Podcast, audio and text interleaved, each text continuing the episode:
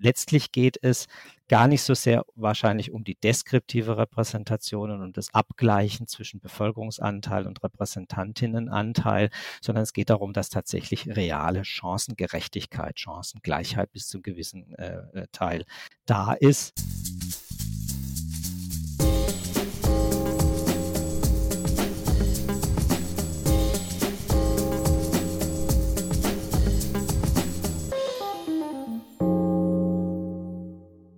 Hallo und herzlich willkommen zum Podcast Denkanstoß Demokratie der Landeszentrale für politische Bildung Rheinland-Pfalz.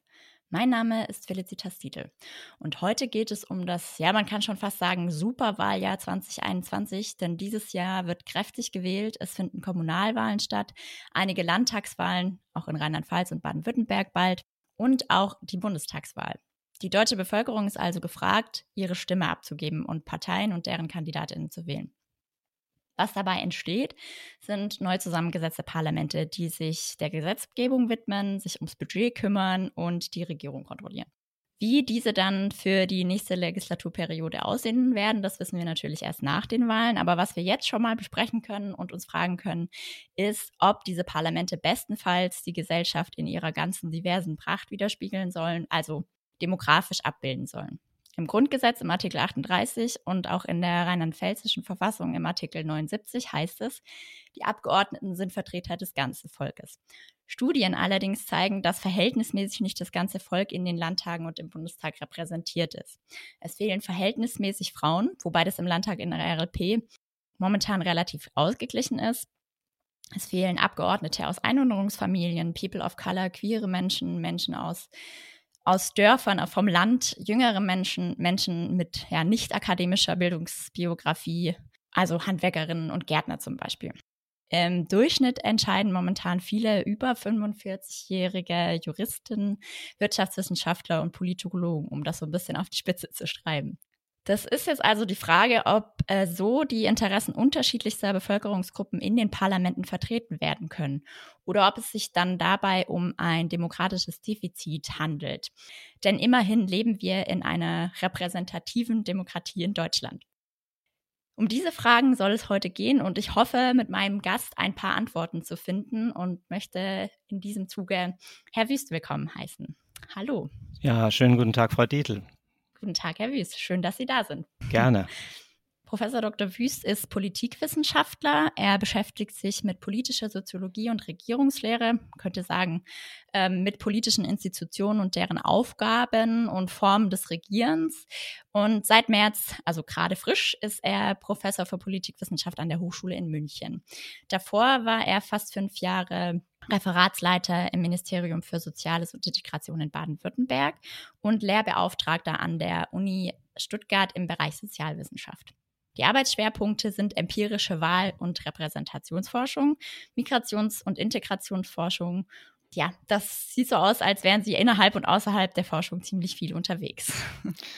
Ja, zumindest in der Vergangenheit habe ich sehr viel äh, gemacht und äh, war jetzt stärker in der Verwaltung äh, tätig, mhm. habe aber dabei nie äh, die Wissenschaft und äh, die Fragestellungen der Repräsentation und äh, politischen Partizipation aus dem Blick verloren. Das ist optimal für unser Gespräch heute, würde ich sagen. Ja, damit wir auch wissen, wovon wir eigentlich reden, würde ich gerne wissen, was denn ja theoretisch unter Repräsentation zu verstehen ist und ähm, ob es auch verschiedene Möglichkeiten gibt, Repräsentation einzuordnen.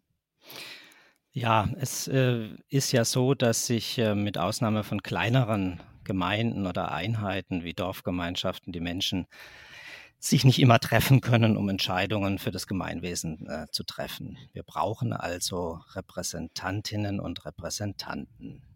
Und in einer mhm. Demokratie mhm. wählen wir dann auch die Vertreterinnen und Vertreter im Parlament.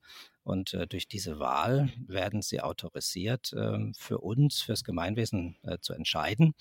Und das ist sozusagen die, die formalistische Sicht auf das, was wir als äh, politische Repräsentation verstehen. Mhm. Ja. Und ein anderer Zugang zu politischer Repräsentation ist äh, die Vorstellung, Sie haben es ja angesprochen in Ihrer Einleitung, dass äh, eine Volksvertretung sowas wie ein verkleinertes Abbild der Gesellschaft sein sollte. Mhm. Und dieser Zugang nennt sich deskriptive Repräsentation und spielt vor allen Dingen in den letzten Jahren, ähm, gerade auch in Baden-Württemberg bei der Diskussion um Frauenanteile oder Anteilen von Menschen mit Migrationshintergrund, äh, wie immer wieder äh, dann auch in den nationalen Medien thematisiert, eine mhm. wichtige Rolle. Mhm. Ähm, jetzt ist aber so, dass diese eher formalen oder auch die deskriptiven, ähm, der deskriptive Repräsentationsbegriff allenfalls Komponenten dessen sind, was zu politischer Repräsentation gehört, nämlich man fragt sich natürlich, wofür sind denn die Abgeordneten autorisiert? Was macht mhm. diese Abgeordneten aus, die so ähnlich sind wie wir, wenn wir schon ein verkleinertes Abbild äh, wollen? Vertreten sie dann auch meine Interessen, nur weil sie Männer oder Lehrerinnen oder Journalistinnen äh, sind? Mhm. Das heißt, neben diesem, dieser formalistischen Sicht und der deskriptiven Sicht brauchen wir einen starken Fokus auf die Inhalte der Repräsentation, also das, was wir, was wir substanzielle Repräsentation äh, nennen. Mhm. Denn es geht ähm, um, um das Handeln im Interesse der Wählerinnen und Wähler. Und äh, neben diesen Interessen und Themen, die Wählerinnen und Wähler sicherlich ähm, in den Parlamenten äh, vertreten sehen wollen, kommt der Austausch mit der Bevölkerung. Das, das was wir Responsivität nennen. Also mhm. ähm, dass man ständig auch kommuniziert, aufnimmt, Kontakt hat mit, ähm, mit äh, den Bürgerinnen und Bürgern im Wahlkreis und im Land. Und schließlich noch die Rechenschaftspflicht gegenüber der Bevölkerung vor der nächsten Wahl ist dann natürlich auch noch äh, ganz wichtig. Und schließlich äh, gibt es noch diese das, was wir symbolische Repräsentation nennen. Das äh, können Sie sich vorstellen bei Staatsoberhäuptern oder Königen. Die mhm. repräsentieren beispielsweise Nationen und äh, äh, diese Art und Weise, wie sie dann repräsentieren, kann wirklich rein symbolisch sein, auch wenn wir jetzt beispielsweise an den amerikanischen Präsidenten denken, da sicherlich auch noch inhaltliche Akzente dabei äh, sind. Ähm, aber wenn man das dann weiter äh, sozusagen ausdehnt, diese symbolisch, diesen symbolischen Repräsentationsbegriff, dann kann natürlich auch ein schwarzer Präsident oder eine Vizepräsidentin mit Migrationshintergrund auch für eine bestimmte Art von Gesellschaft und Kultur stehen, also mhm. zum Beispiel multiethnisch oder multikulturell. Also Sie sehen, dieser, dieser Repräsentationsbegriff, und wir könnten jetzt noch länger weitermachen, das ist vielschichtig. Es geht vor allen Dingen um Inhalte. Es geht vor allen Dingen darum, dass die Interessen äh, mhm. vertreten werden, dass man im Interesse auch der Repräsentierten handelt. Das bedeutet nicht immer unbedingt, dass man das tut, was unbedingt die Bürgerinnen und Bürger wollen. Also man mhm. braucht gewisse Freiheiten, aber auch diese Rückbindung und Rechenschaftspflicht. Also ja. Responsivität, das war diese Rückbindung, ne? Das ist ja auch so ein soziologischer Begriff, wenn ich das richtig einordne.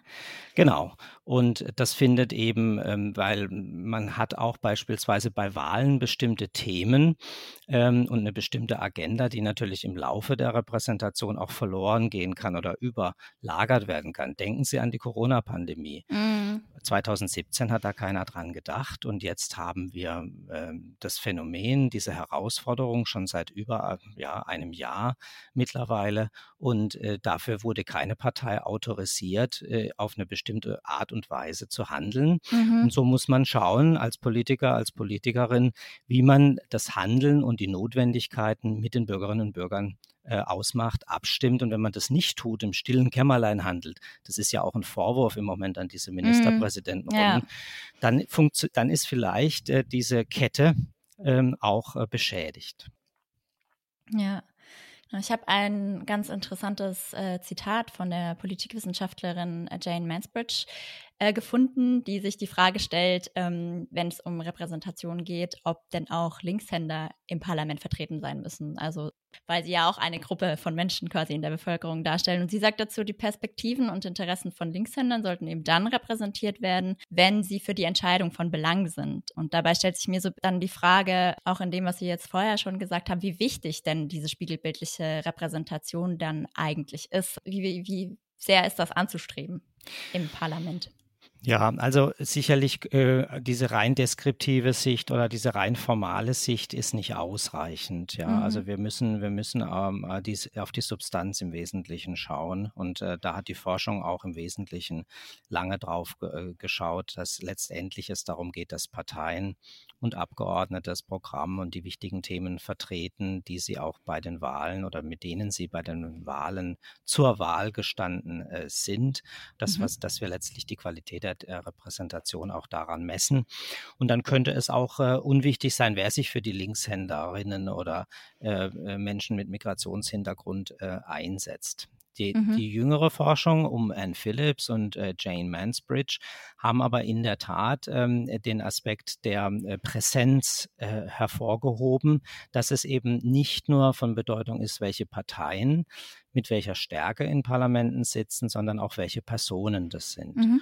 Und das ist eine wichtige, ergänzende ähm, äh, sozusagen Qualität auch von Repräsentation, äh, wo es darum geht, ähm, bestimmte Erfahrungen einzubringen, wo es darum geht, äh, bestimmte ähm, Erlebnisse einzubringen, Befindlichkeiten vielleicht auch, aber auch Themen, ja, die für mhm. bestimmte Gruppen von Bedeutung sind. Und insofern würde man heute in einem modernen, moderneren Repräsentationskonzept, äh, Verständnis davon ausgehen, dass wir beides brauchen. Die inhaltliche Dimension, also die sozusagen die Politics of Ideas, wie sie sich äh, nennt bei Anne Phillips, und auf der anderen Seite die Politics of Presence. Also, mhm. dass wir tatsächlich Stimmen hören, die authentisch sind, die auch äh, nochmal eine andere Sicht reinbringen. Und das dann im Übrigen nicht nur für die parlamentarischen Entscheidungen, sondern schon in den Diskussionsprozess äh, hinein. Mhm. Und, und wenn ich da noch so ein bisschen Wasser in den Wein gießen darf, was die deskriptive Repräsentation angeht, Sie, Sie haben ja angesprochen, äh, Frauen sind unterrepräsentiert in fast allen Parlamenten. Jüngere Abgeordnete sind schlechter repräsentiert, ähm, 13 Prozent unter 40-Jährige statt 22 Prozent in der Bevölkerung, mhm. Abgeordnete mit Migrationshintergrund. Man könnte es fortsetzen.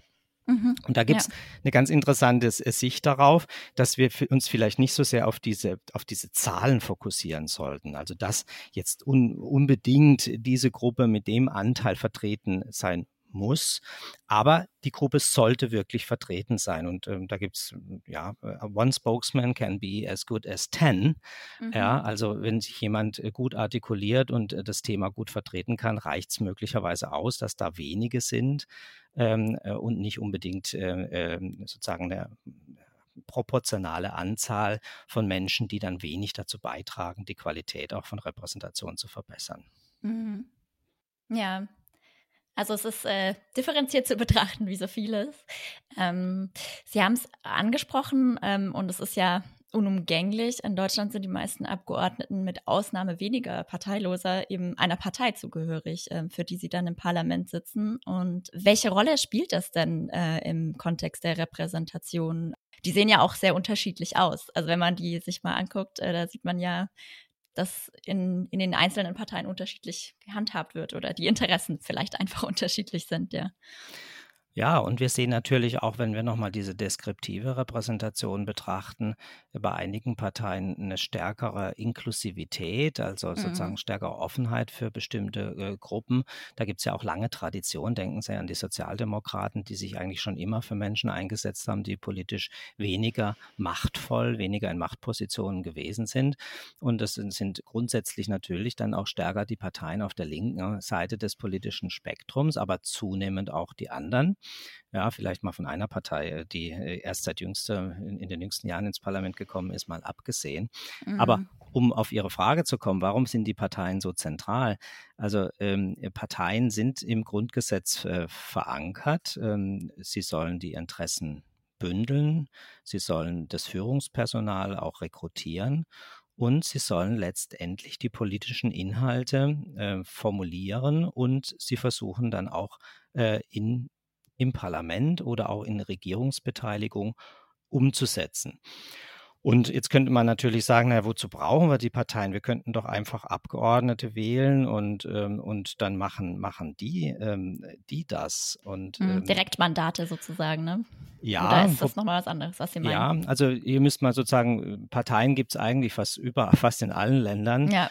Ähm, die Frage ist natürlich, wie stark oder wie schwach sind sie? Und in den mhm. USA beispielsweise würde man sagen, das sind eher, eher Wahlvereine, ja, mhm. wo man, ähm, wo dann jeder ähm, Kandidat, jede Kandidatin äh, im Wesentlichen ihr eigenes Ding macht, ihren eigenen Wahlkampf auch äh, macht. In, in, in, ähm, Deutschland und in vielen europäischen Ländern haben Parteien eine größere, spielen eine größere Rolle. Und sie erleichtern natürlich vieles. Sie erleichtern die Organisation, äh, sie erleichtern tatsächlich die Bündelung von Interessen. Und mhm. wenn nicht jeder immer zu jedem Thema was sagt und Position bezieht, sondern man es äh, sehr schön bündeln kann, hat man, ist man natürlich schlagkräftiger in der äh, mhm. Durchsetzung. Mhm. Wenn es wenn es um die äh, Abgeordneten geht und Abgeordnetenauswahl, dann entscheiden tatsächlich die Nominierungsprozesse bei den Parteien, ob jetzt im Wahlkreis oder für Landeslisten, weitgehend darüber, wer, welche Personen letztlich schon im Parlament ähm, äh, sitzen. Und ähm, denken Sie an die Listen, ja, ja. Parteilisten. Und da, da gibt es natürlich unterschiedliche Überlegungen, die die Parteien hier anstellen. Da müssen regionale ähm, Größen vertreten sein. Also man kann jetzt nicht nur aus einer Region äh, Abgeordnete haben, sondern so ein bisschen mhm. übers Land verteilt. Man mhm. braucht Fachleute für bestimmte Themen. Also wenn man da keinen Haushaltsexperten oder Expertin hat, äh, dann ist es halt schwierig, äh, auch mhm. in Haushaltsverhandlungen zu agieren. So gilt es für viele äh, Themen. Aber es geht dann möglicherweise eben auch um Quoten, auch um Zielvorgaben. Wie viele mhm. Frauen will ich haben? Müssen die abwechselnd äh, sitzen oder interessieren mich auch andere Gruppen, jüngere mhm. Wählerinnen, jüngere äh, Personen äh, beispielsweise oder auch Menschen mit Migrationshintergrund. Und da haben die Parteien ganz unterschiedliche formalisierte und informelle Regeln auch gefunden, um mhm. hier sich breiter aufzustellen oder weniger breit. Ja da könnte quasi auch so ein bisschen das Problem liegen, ne? dass Parteien das verfolgen oder eben nicht. Also wenn mich die Frage dann stelle, wie kommt es also dazu, dass manche Bevölkerungsgruppen unterrepräsentiert sind, dann ist das wahrscheinlich ein Teil des Problems, dass Teilspitzen eben bestimmen, wer auf diesen Listen ist. Ja, ja, sicher, aber äh, natürlich auch innerparteiliche Demokratie. Ähm, also es, es sitzt da jetzt selten irgendwo ein, kleine, eine, ein kleines Grüppchen, das jetzt hier die Kandidaten bestimmt. Das mag es mhm. in manchen Ländern geben, in Deutschland ist das nicht so. Mhm. Und ähm, ähm, das, das, da ist die Partei in ihrer ganzen Breite ähm, eigentlich äh, immer beteiligt. Mhm. Und, ähm, und wir müssen, wir dürfen ja nicht aus dem Blick verlieren, dass es auch äh, neben der, der Fachlichkeit ähm, noch um ein paar andere Eigenschaften geht, die äh, Kandidatinnen, Kandidaten und Abgeordnete brauchen. Mhm. Da, muss, da muss natürlich auch Interesse überhaupt an politischer Arbeit da sein, was äh, neben den Fachkenntnissen ähm, äh, mitunter auch eine gewisse ähm, ja, Fähigkeit ähm, darstellt, komplexe Sachverhalte auch zu begreifen. Also Menschen mit starken Einschränkungen kognitiver Art sind sicherlich weniger geeignet, hier zu äh, hm. repräsentieren. Und dann geht es natürlich auch um den Spaß, will ich mal sagen, ja, am Diskurs, an der politischen Auseinandersetzung, ja. rhetorische Fähigkeiten, also ein, ein, einen stummen Fisch, um es mal so zu sagen, den kann man hier und da mal haben, wenn er, wenn er oder sie ein Expertenwissen hat. Aber so kann eine Partei nicht groß in die Öffentlichkeit treten und wahrgenommen wahrgenommen mhm. werden. Und dann Bürgernähe ist natürlich noch ein anderer, ein anderer Punkt. Mhm. Ich habe ja die These aufgestellt, quasi, dass es ein Problem ist, dass äh, gewisse Gruppen nicht repräsentiert sind oder zu wenig repräsentiert sind. Ähm, welche Probleme entstehen denn dadurch, dass das so ist? Also es gibt, gibt ja eine gewisse Unzufriedenheit dadurch, dass äh, Menschen sagen, es gibt zu wenig äh, People of Color in den Parlamenten, wenn gerade ähm, Gesetze zu, zu Rassismus oder Rechtsextremismus ja, verabschiedet werden. Was ist da, was gibt es da für Probleme zu, zu beobachten? Also das eine ist natürlich die Themensetzung schon mal. Also wenn mhm. bestimmte Themen eben gar nicht äh, es schaffen, in äh, Fraktionen oder bei Abgeordneten anzukommen, überhaupt nicht thematisiert werden. Und Abgeordnete haben ja zum Beispiel die Möglichkeit, ähm, über schriftliche Fragen parlamentarische Anfragen auch mhm. ähm, äh, Themen zu setzen, dass sie sich eben nicht nur vielleicht um Wahlkreisthemen, die hier vor Ort ähm, bei Ihnen eine besondere Rolle spielen, sondern eben auch um ganz spezifische Dinge, die Sie aufgrund Ihrer Gruppenmitgliedschaft bewegen, äh, mhm. thematisieren mhm. können. Da mag es dann vielleicht um äh, geht es häufig um Gerechtigkeit, um Gleichberechtigung. Denken Sie an Homosexuelle, das war ja lange Zeit ein, mhm. ein Problem, auch ähm, ähm, hier zu Gleich, ähm, Gleichberechtigung auch in, in, verschiedenen Bereichen auch zu kommen. Und das mag dann auch andere betreffen. Gerade Diskriminierung ist natürlich, wenn Sie über Minderheiten äh, sprechen oder mhm. über Menschen mit anderen Hintergründen, anderen Hau anderer Hautfarbe, äh, ein, mhm. ein, ganz wichtiger Punkt. Also man kann ja. diese Themen erstmal einbringen und dann auch im Diskussions- und äh, Prozess spielt die Präsenz dieser Menschen eine Rolle. Ähm, mhm. also das ist sozusagen die, die, die innere Perspektive. Und ähm, es ist natürlich auch ein Unterschied, ob, ähm, ob im Parlament bestimmte Leute gar nicht sind. Dann nehmen die anderen Abgeordneten vielleicht auch die Gesellschaft gar nicht so differenziert war. Ja, mhm, aber, ja. aber es. Das stimmt, die Bubble, ne, die berühmte. Ja, genau. Also jeder hat ja, ja. so sein Umfeld und meint, das ist äh, sozusagen, so ist die Gesellschaft und die Gesellschaft mhm. ist halt in der Regel ein bisschen äh, vielfältiger und ein bisschen komplexer und je mehr Vielfalt äh, wir haben, äh, umso besser. Aber ja, manche Stimmen sind lauter und manche leiser. Ja, genau. Das kommt, das kommt dann auch noch dazu und natürlich mit, äh, mit entsprechenden ähm, Erfahrungen und mit entsprechender mhm. Seniorität, wie wir sagen, äh, wird der Blick vielleicht auch noch mal enger. Aber, mhm. aber es geht natürlich auch um die, die eigentlich repräsentiert werden müssten. Ja, und wenn ich natürlich wahrnehme, ich bin hier, ich habe hier eine bestimmte Eigenschaft, eine bestimmte, ich gehöre einer bestimmten Gruppe oder Gruppen an und die finde ich gar nicht in diesen Repräsentativ-Organen, ähm, dann frage ich mich natürlich, äh, repräsentiert mich dieses Organ überhaupt? Oder mhm. da kann eine gewisse Distanz auch zum, äh, zur Demokratie und ihren Institutionen entstehen. Äh, mhm. Äh, auch wir wissen zum Beispiel aus Studien aus anderen Ländern, dass gerade bei äh, People of Color die Bereitschaft, ähm, in Abgeordneten überhaupt zu kontaktieren, größer ist, ja. wenn der die entsprechend ähnliche Eigenschaft aufweist. Also die Hürde ist mitunter dann einfach auch geringer. Also wir tun gut daran, dass wir ähm, keine Elite züchten. Und ich sage nicht, mhm. dass wir das tun, aber es gibt immer wieder Phasen und manchmal auch Parteien, die da stärker dazu neigen, äh, die mhm. äh, sozusagen so eine Klasse, eine Gruppe für sich letztlich sind und wenig, mhm. äh, wenig äh, die Breite der Gesellschaft ähm, äh, darstellen. Also, ähm, weil das ja vorher auch angesprochen wurde, dass man sich mit der Person, die da im Parlament sitzt, identifizieren kann. Und ich kann mir vorstellen, wenn da niemand auf der Liste ist, mit dem ich mich identifiziere, dann habe ich auch weniger Lust zu wählen. Und was ja ein sehr großes demokratisches Problem ist, wenn die Wahlbeteiligung schwindet.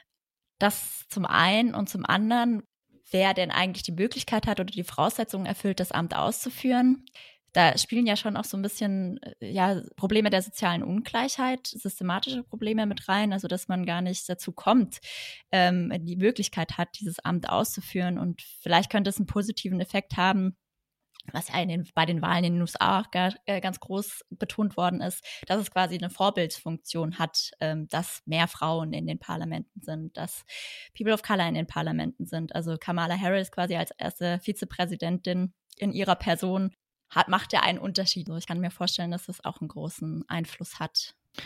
Ja, auf jeden Fall. Und da sind wir sozusagen an der Schnittstelle zwischen der deskriptiven und der symbolischen Repräsentation. Mhm. Und das macht in der Tat äh, dann auch nochmal einen Unterschied im Hinblick, äh, ist die Gesellschaft durchlässig, ja? Also mhm. wie gerecht, äh, wenn es äh, ein Barack Obama schafft oder eine Kamala Harris, äh, dann äh, muss es doch irgendwie möglich sein. Also offensichtlich ist der Ausschluss ähm, äh, nicht perfekt. Ja. Und, mhm. und sicher gibt es da vielleicht auch noch an vielen Stellen ähm, äh, zu arbeiten. Aber wir haben eben auch diese symbolische Kraft. Äh, ich erinnere mich in der Biografie von Cem Özdemir beispielsweise, mhm. äh, schreibt er, als er das erste Mal Schriftführer in, in einer wichtigen Sitzung war, hat der Bundestagspräsident ähm, ähm, ganz viele Anschriften bekommen, weil Özdemir eben sichtbar war im, am, am, Podium des Bundestags. Mhm. Was macht der Türke im Bundestag? Ja? Mhm. Und ähm, äh, sozusagen. Hallo Rassismus. genau. Aber das ist natürlich, wir gehen, das sind, sind die 90er Jahre. Ja, das mhm. ist ja, mhm. liegt inzwischen ja auch schon ein, ein bisschen zurück. Inzwischen äh, regt sich darüber äh, zumindest die Mehrheit nicht mehr auf. Es gibt immer noch Leute, die ein anderes Gesellschaftsbild ähm, haben und hier eher ein Problem haben mit Menschen, die andere Hintergründe Hintergründe äh, aufweisen. Aber es ist mhm. eben ganz wichtig, dass diese Menschen auch sichtbar sind und dass sie einfach, mhm. dass man sich auch äh, einfach an diese Realität gewöhnt und nicht selektiv. Und Medien spielen da natürlich auch eine wichtige Rolle. Mhm.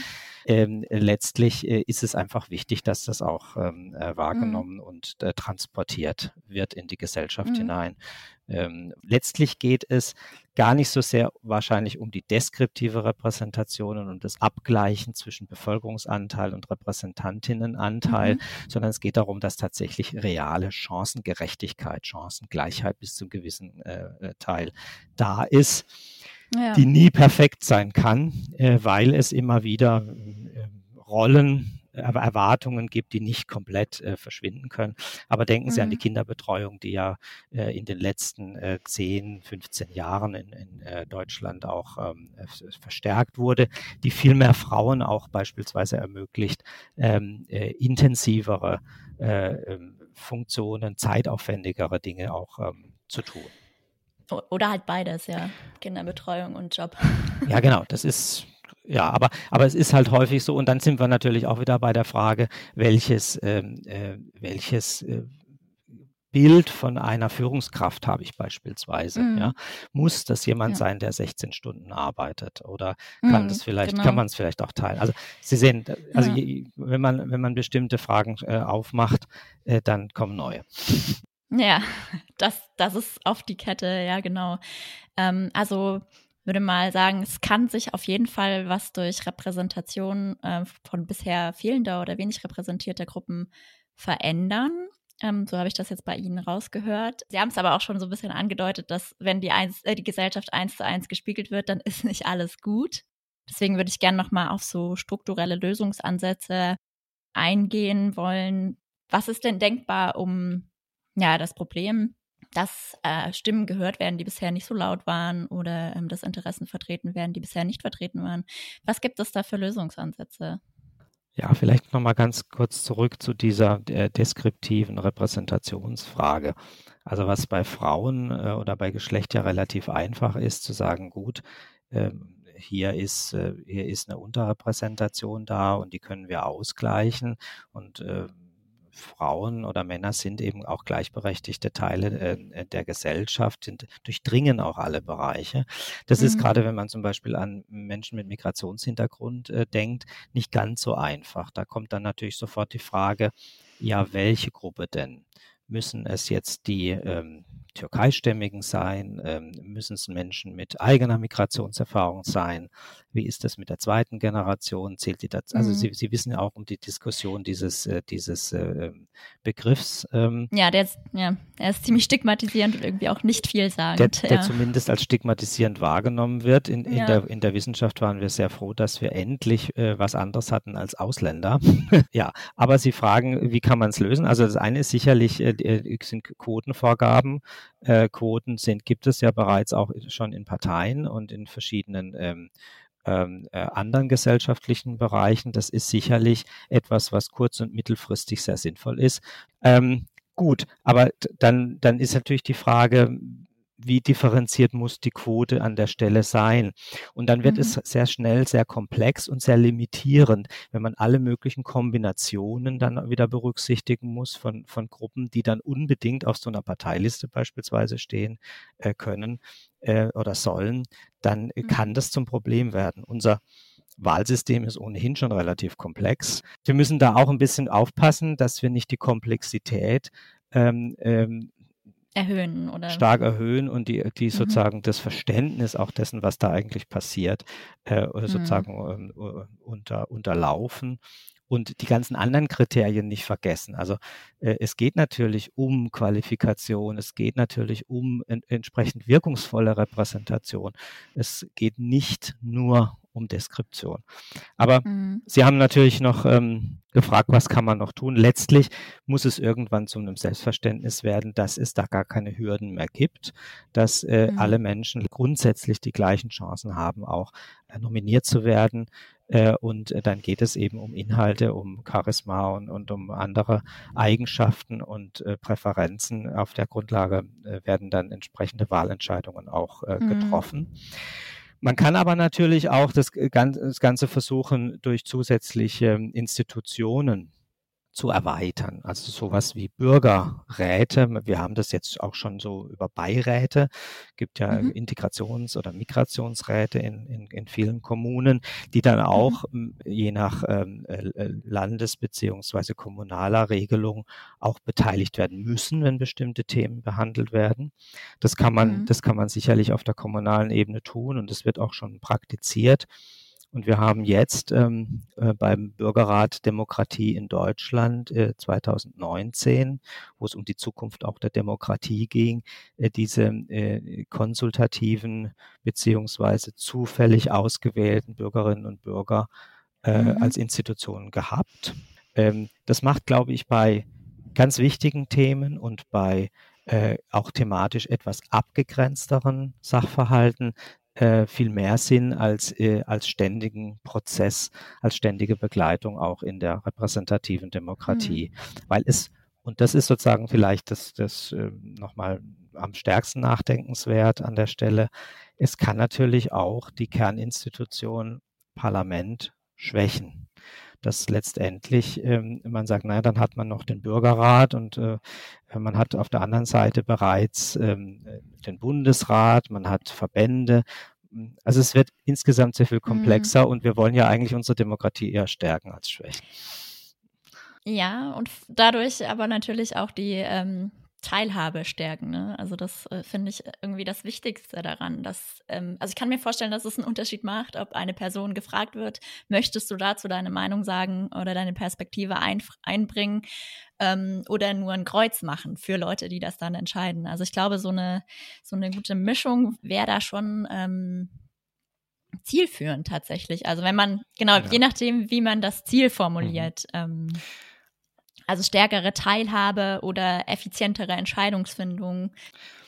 Also wir, wir haben sicherlich gewisse Pfadeffekte oder gewisse Dinge, die voneinander abhängen. Also wenn wir tatsächlich der Meinung sind, in bestimmten Bereichen äh, sind die repräsentativen Institutionen, Parlamente nicht äh, so aufgestellt, dass sie alle äh, Strömungen, alle Sichtweisen, alle Menschen äh, Gruppen auch beinhalten. Und es ist eine wichtige Frage und wir können durch ähm, sowas wie Bürgerräte, wie es auch in, in Irland ja praktiziert wird, mhm. äh, wir können hier äh, neue Sichtweisen, andere Themen, die wir sonst nicht gesehen hätten, mit einbringen, äh, mhm. dann ist das sicherlich eine gute, ein gutes Ergebnis. Das passiert mhm. aber wirklich nur begrenzt, ja, äh, sagen das, sagen die Erfahrungen. Und die andere, der andere Punkt, den Sie angesprochen haben, die Partizipation zu erhöhen oder die Bereitschaft, sich einzubringen, zu erhöhen, das ist natürlich auch ein ehrenwertes Ziel. Ähm, und es ist äh, äh, möglicherweise auch für bestimmte Menschen und Gruppen dann hilfreich, hier stärkere Bindung dann auch zur Demokratie und zu Entscheidungen äh, zu finden. Auf der anderen mhm. Seite muss man sagen, jeder hat die Freiheit zu wählen und nicht zu wählen. Und auch eine Entscheidung, sich nicht zu beteiligen, weil man möglicherweise, weil man Politik für nicht so wichtig im, fürs eigene Leben hält ähm, muss man respektieren. Mitunter mhm. gibt es auch Menschen, die fühlen sich einfach auch nicht in der Lage und es interessiert sich schlicht und ergreifend nicht, ähm, an so äh, solchen Prozessen auch teilzuhaben. Und das ist in einer freiheitlichen Gesellschaft auch äh, zu akzeptieren. Das stimmt, ja. Aber ich würde da noch anschließen, dass es schon auch das Ziel ist, dass die ähm, Ansprache vorhanden ist. Also dass sich viele angesprochen fühlen durch das Parlament und ähm, das ist ja übrigens auch eine äh, zentrale Aufgabe für die Parteien. Parteien ja. müssen an der Willensbildung äh, mitwirken. Und das bedeutet, dass Parteien eigentlich äh, eine zentrale Aufgabe haben, tatsächlich Bürgerinnen und Bürger für Themen zu sensibilisieren, mhm. sie in den Prozess oder ihre Meinungen dann auch ähm, äh, zu integrieren. Und mhm. äh, insofern haben wir bereits Instrumente, die vielleicht nicht ausreichen. Das will ich durchaus konzidieren. Und, ähm, mhm. und was natürlich schlecht für eine Demokratie ist, wenn ganze Gruppen, äh, insbesondere über längere Zeit, ähm, nicht mehr partizipieren, wenn die Wahlbeteiligung äh, sozusagen strukturell zurückfällt. Also nicht nur situativ, dass man, man sagt, gut, hier weiß ich jetzt gar nicht, wen ich äh, wählen mhm. möchte, sondern eben über lange Zeit ein Desinteresse, eine Distanz Distanzierung von, von Politik und von Demokratie äh, besteht. Das ist nicht im Sinne der Demokratie und ist auch nicht mhm. hilfreich. Da haben Sie recht.